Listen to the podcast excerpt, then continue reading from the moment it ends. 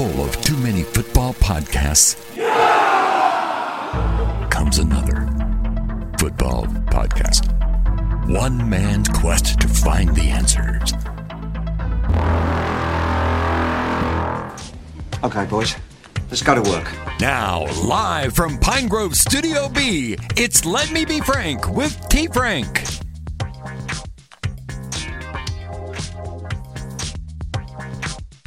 Penn State football added cornerback depth in a serious way this offseason, starting with four star corner in the class of 2021, Kalen King. But it's not just King that is coming in and causing a scene in the offseason for the Penn State Nittany Lions. They moved two corners from their depth chart to different positions aided by the transfer of former four star corner and South Carolina Gamecock Johnny Dixon.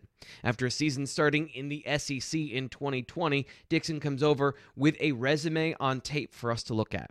So that's what we're going to do today. We're going to dive into what makes him good, what he struggles with, and some areas of development for Johnny Dixon. This is Let Me Be Frank. So let's start with a positive, right? Life's too short not to be. Uh, when you look at the positives with Johnny Dixon, a lot of them come from his athletic profile because James Franklin recruited Johnny Dixon out of high school. This is a former four star corner who ultimately chose South Carolina, but their evaluation of his abilities was spot on. This is a guy who has a lot of what you're looking for from a modern day all around corner. Great length, six feet tall, great arm length. He has a frame that, while I don't know he's going to be a complete physical shutdown corner in the long run, he has enough mass on his body that he's not going to be pushed around by uh, some of the more big physical receivers as he develops in his college career. He's also, and one of my favorite things about him is he's got great deep coverage speed. So it's not just the underneath quickness, it's not just those things. He can stay with guys down the field. And that's really important when you're facing some high octane offenses in the Big Ten East and Purdue. Uh, but one of the things that I think is a little bit underrated for a corner, and that I think he does well in the effort side, is his ability to come up in the flat and tackle. This is a guy who is a willing block. He's he's willing to take on blocks. He's willing to fight through traffic, even if the traffic is Ben Cleveland. You know, NFL guard now, 330 pound, ginormous human. Look at that. That's a little ridiculous. But he was willing to come up. He he did his job. He set the edge. Now, did he get pushed out to the where there was a wide hole? Sure. But the running back did not get to the sideline. But in general, I think you can see that he's a good tackler in the flat when it comes to his ability to uh, form tackle and to make sure that he's he's not going to give you just the soft shoulder and hope he brings you down. There's a lot when it comes to his uh, overall versatility to play an off coverage and to rally to the football. I also think he does a, a, lot of different things in different coverages that you're really excited about. Now, we'll get to his actual coverage abilities a little bit later because I think they may signal something different in the future for Penn State football. At least they could.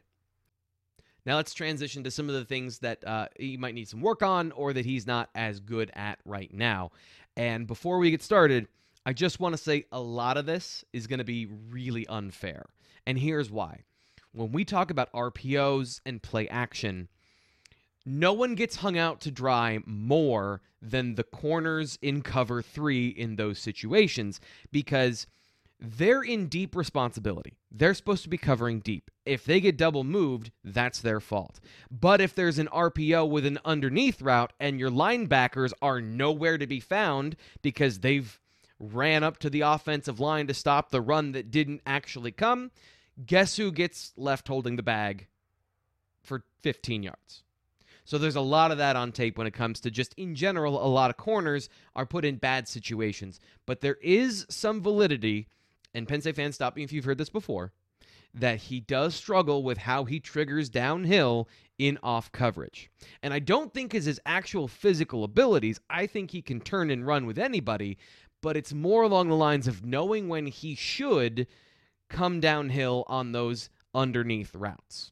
This has been a problem for Penn State uh, fans for a while of when to and when not to abandon your deep responsibilities if you're the corner on the outside. There's, uh, I think, some inefficiencies in his footwork at the top of routes, and that's really, to me, I don't think it's as much a physical ability as it is a technical one at the position where there's some wasted steps, some uh, off balance transitions, and that's more a function of being a little bit behind in the play mentally, so then your body is lagging behind.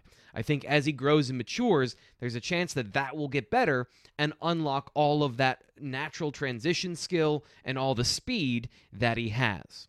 The other part about zone coverage that I've noticed a couple of times is sometimes he doesn't know where he's supposed to be looking, or in general, he can take the cheese when it comes to some of the routes underneath. Now, this is more of an inconsistency than it is something where it's a consistent problematic thing. Because when you see what he can do sometimes in zone coverage, the high end plays are spectacular. Uh, this play, despite the fact that it was called a pass interference, is a great instinctive play on the ball and great closing speed. So it's just drawing more of those plays out of him and defensive backs at the college level in general, knowing what you see and going and getting the football.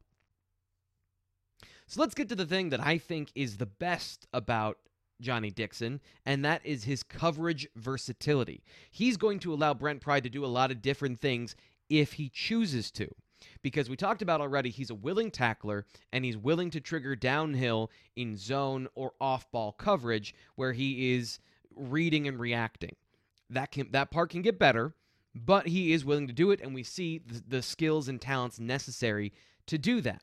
But the other thing, and where I think his best skills are, comes in man coverage, especially press man coverage.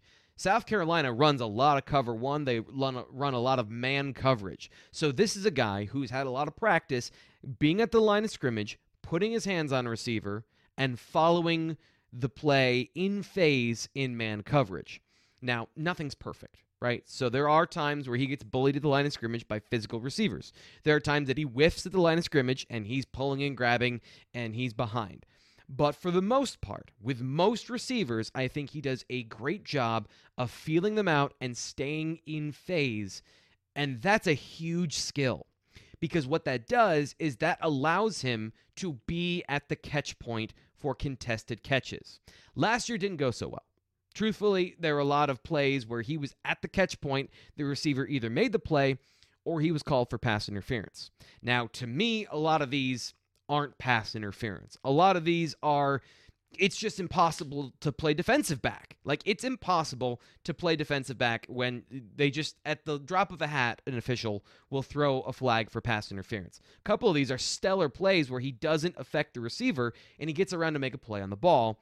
It's just at a certain point you just it's luck whether or not they're going to throw a flag. Now some of these are penalties.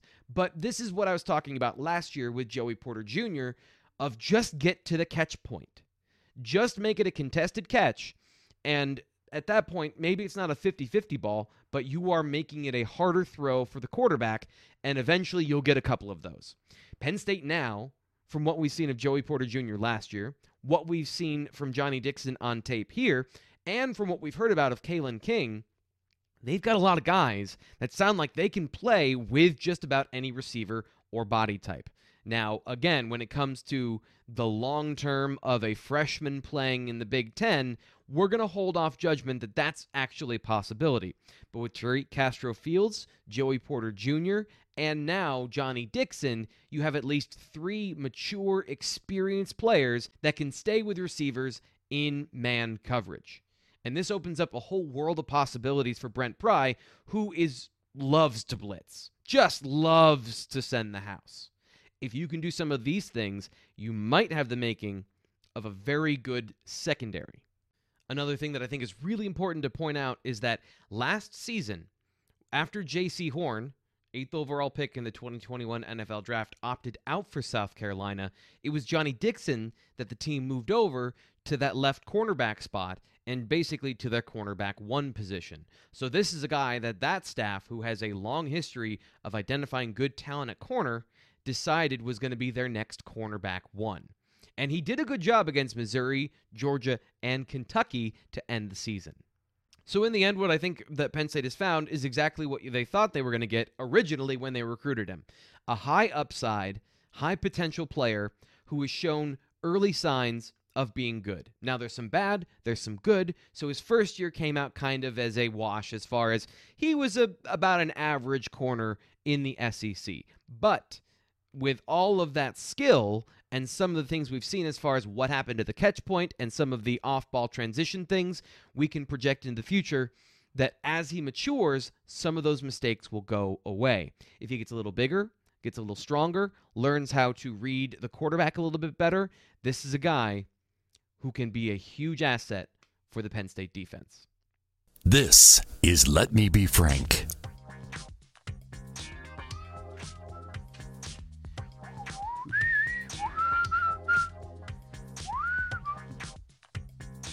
What? You know I'm not going to do something stupid every episode, right?